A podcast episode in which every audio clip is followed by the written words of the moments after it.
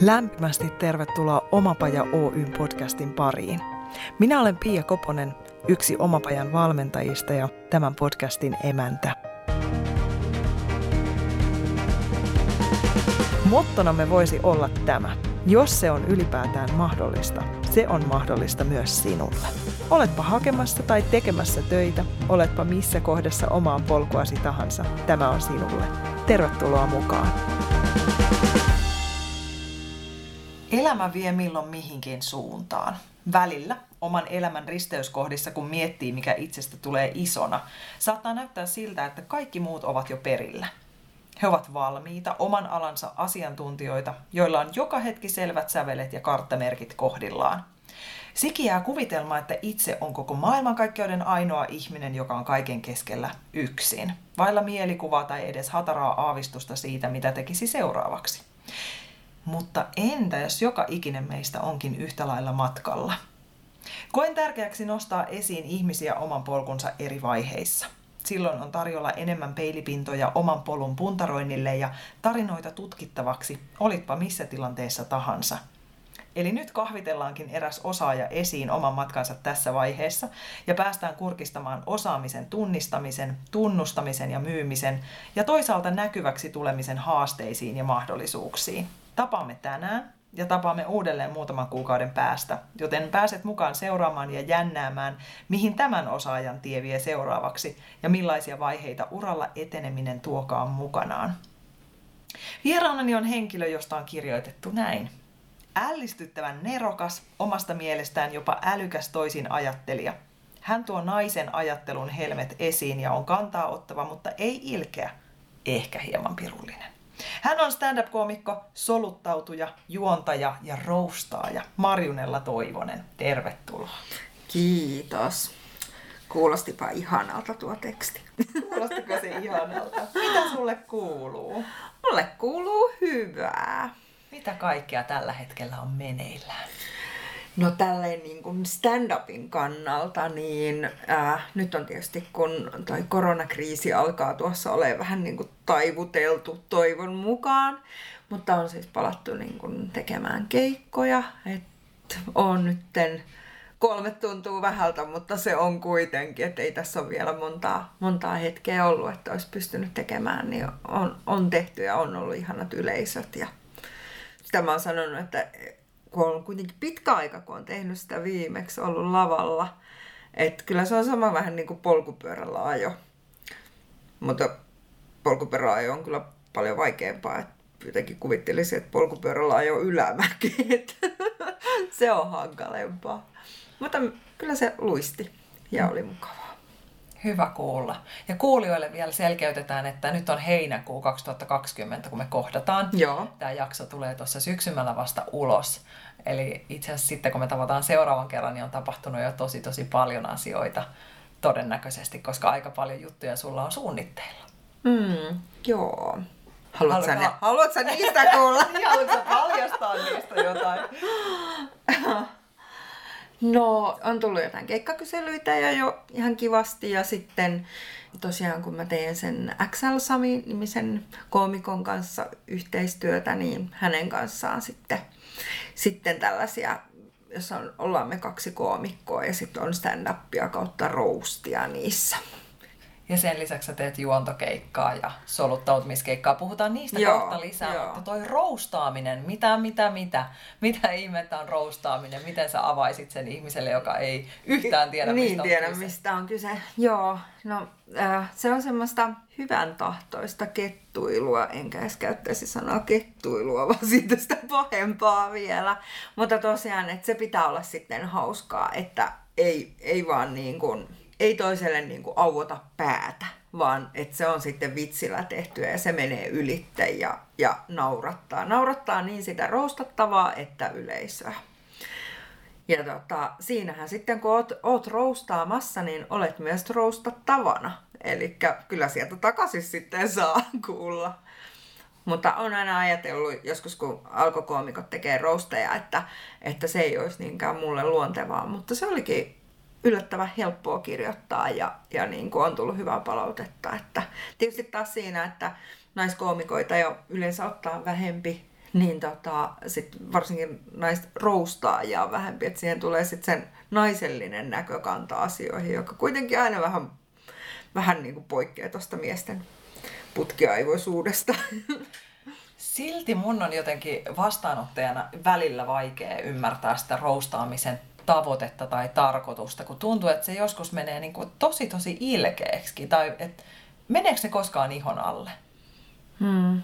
Kyllä varmaan saattaa, saattaa mennä joillakin, mutta, mutta kyllähän ne ollaan jo niin kuin, useastihan ne ollaan jo niin kuin luettu läpitte. Toiset koomikot lukee niitä läpitte, että, että ne on sitten sellaisia, että, että niistä ei nyt loukkaantuisi, koska se nyt ei ole se tarkoitus ollenkaan, että niistä loukkaantuu. Mutta että eihän suomalainen roustaaminen, ei se nyt ole semmoista kuin jossain Jenkkilässä, kun ne roustaa, niin siellähän on tosi tosi niin kuin sellaista, että itsekin olet jo kattelijana ihan, että apua. Hmm. Mutta ihana, kun tuot esille tuonne, että kaikki on kirjoitettua sekä stand-upissa että roostaamisessa. Joo. Eli kyse ei ole improvisoinnista suoraan missään nimessä, vaan se on Joo, käsikirjoitettua se on, se on käsikirjoitettu, kyllä.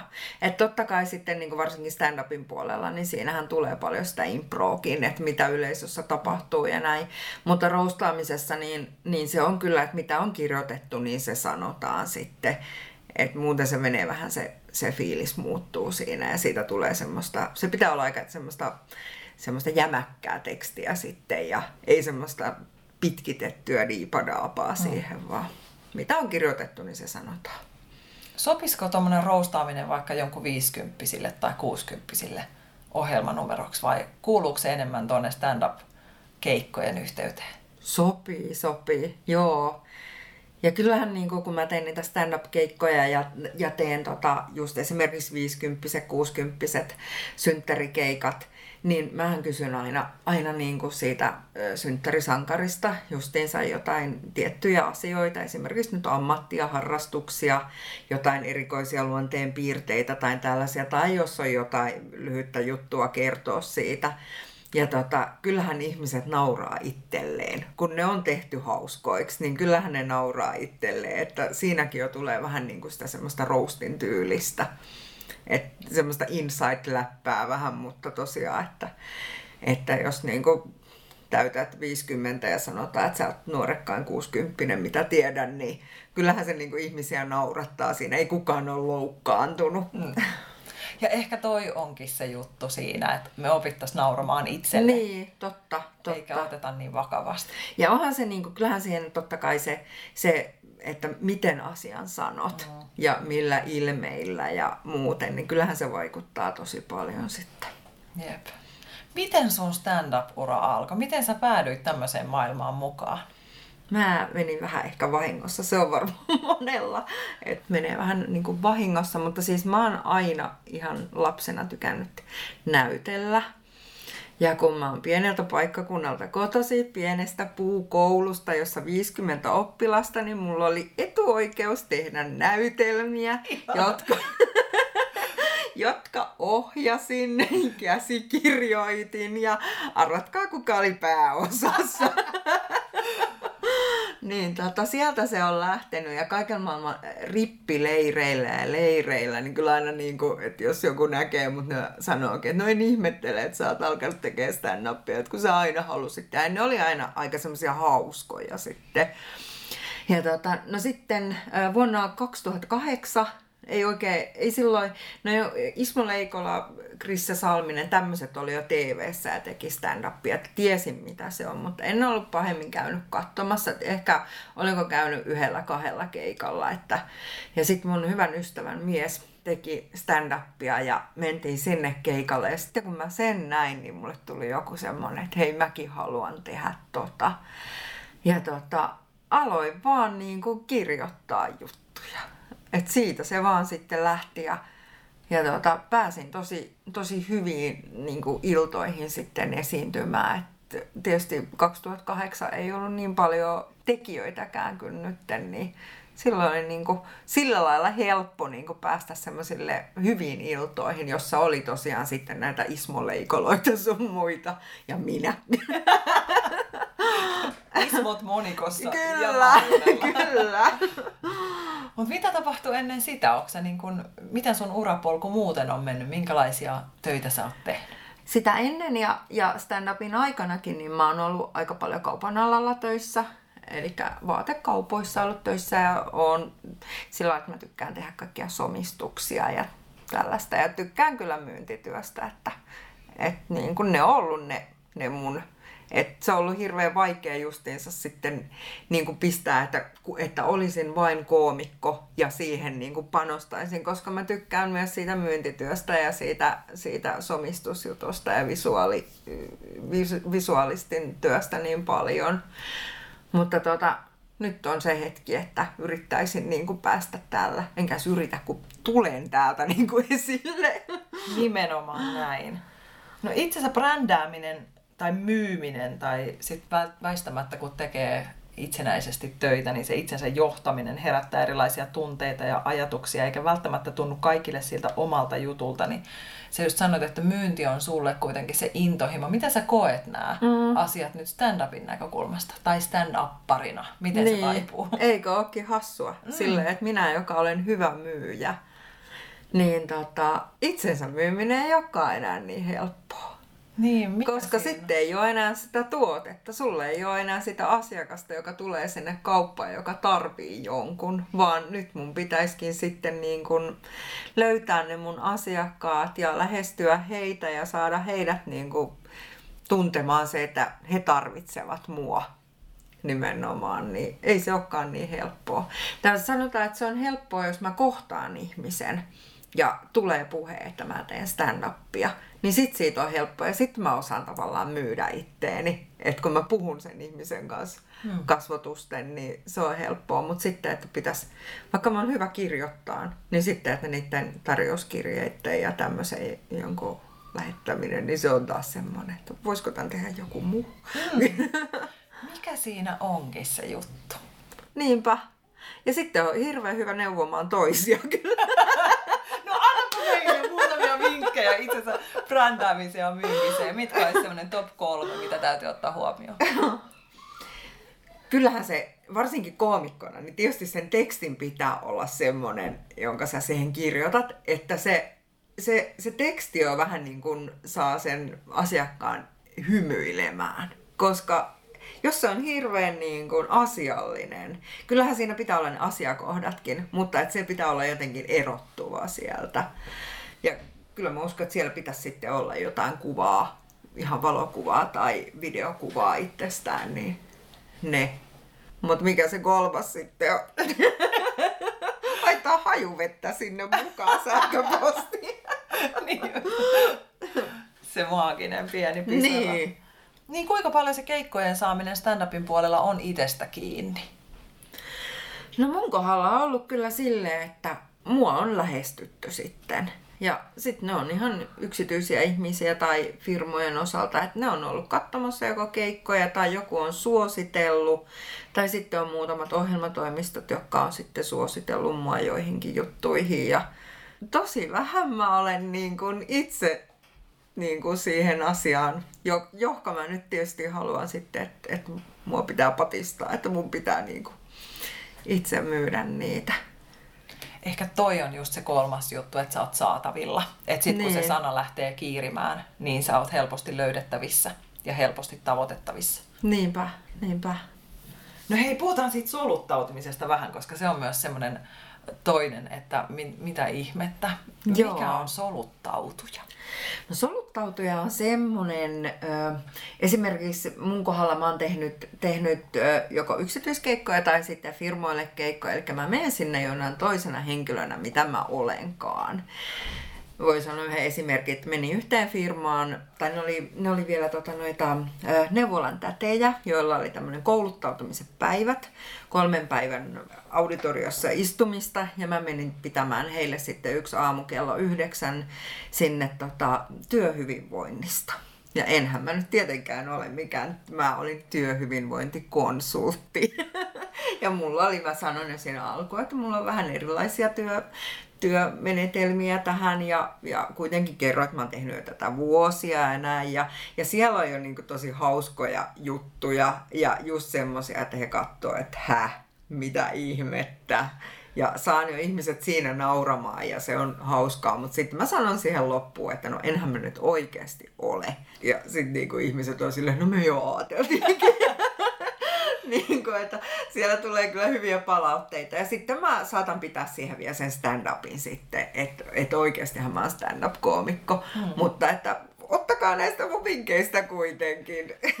Joo. Mutta nämä on hauska. Tai sitten esimerkiksi on häissä ollut jonkun poikamiehen uusi tyttöystävä, ja, joka vähän hämmentää soppaa. Ja, ja en ole, en ole ikinä en ole missään ilkeässä osassa, vaan mä oon ehkä semmonen vähän hassu, vähän pimpo semmonen, josta niinku kaikki tykkää se, niinku pääsääntöisesti, paitsi sitten tämä sulhasen sisko.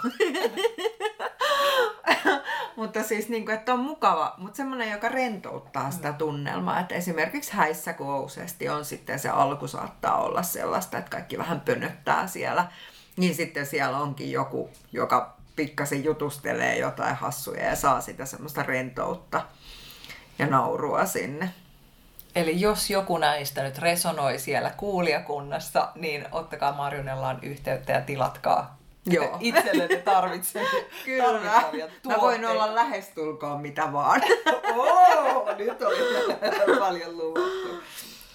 Sä mainitsitkin, että XL Samin kanssa teette yhteys, yhteiskeikkaa. Kerro siitä vielä, mikä tämä XL Sami yhteistyökuvio on. Joo, me ollaan pari vuotta tehty sille, että alkujaan me tehtiin juurikin, että tehtiin, tehtiin stand-upia pelkästään, että molemmat teki sen noin 20-30 minuuttia omat settinsä.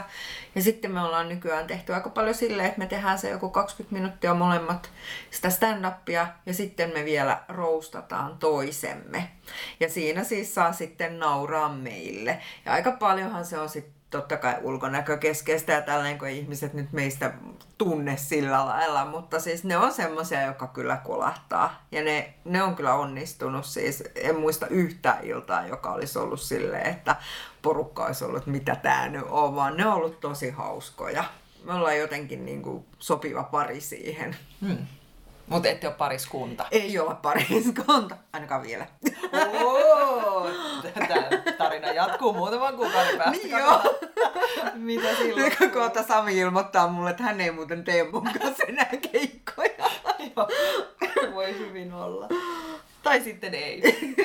No entäs tämän jälkeen, nyt kun ollaan tässä kohtaa vuotta menossa, niin mikä sun visio tai missio on? Totta kai nyt saada niitä keikkoja ja tota, alkaa tekemään sekä tietysti noita yksityiskeikkoja tykkään tehdä tosi paljon just kaikkia synttäreitä, polttareita, mitä nyt hääkeikkoja ja tällaisia. Ja sitten niitä firmakeikkoja ja eri toten niitä soluttautumisia. Että sehän voi olla just... Ja useasti mä teenkin sen silleen, että se on sekä se soluttautuminen ja sitten se stand-up, että ne on vähän niin kuin paketissa. Niin ne olisi nyt ne semmoset jutut.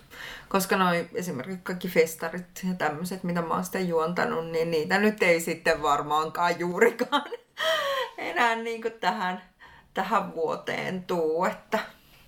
Eli joku rykäse semmoisia ihania talvifestareita niin, pystyy. Niin, totta. Hmm. Joo. Heti suhun yhteys. Mistä sut saa kiinni? Miten sut löytää? Ainakin puhelinnumerossa halutessa. Mutta esimerkiksi ihan Facebookista löytyy, mulla on siellä ne stand-up koomikko Marynella Toivonen sivut, niin sieltä voi laittaa vaikka Messengerin kautta viestiä. Tai sähköpostitse marju-nella at hotmail.com, niin voi laittaa sieltä viestiä. Ja sitten sieltä löytyy kyllä sieltä mun koomikkosivulta löytyy puhelinnumeroa ja mm. muuten, että voi, voi vaikka pirauttaakin. Yes. Missä sä oot kolmen vuoden päästä?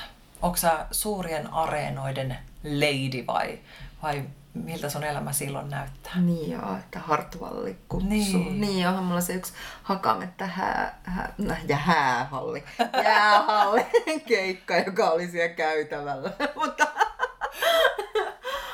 en mä tiedä, en mä nyt hirveän suurista areenoista. Jotenkin mä tykkään, että stand-up toimii ainakin mun kohdalla paremmin semmoisessa suht kohti intiimissä tilan, tilaisuudessa. Että kyllä mä tykkäisin enempi tehdä niitä, niitä semmoisia joko yksityisihmisten ihan tai sitten firmojen, firmojen niin kuin keikkoja. Ei tarvi olla monituhatpäinen yleisö.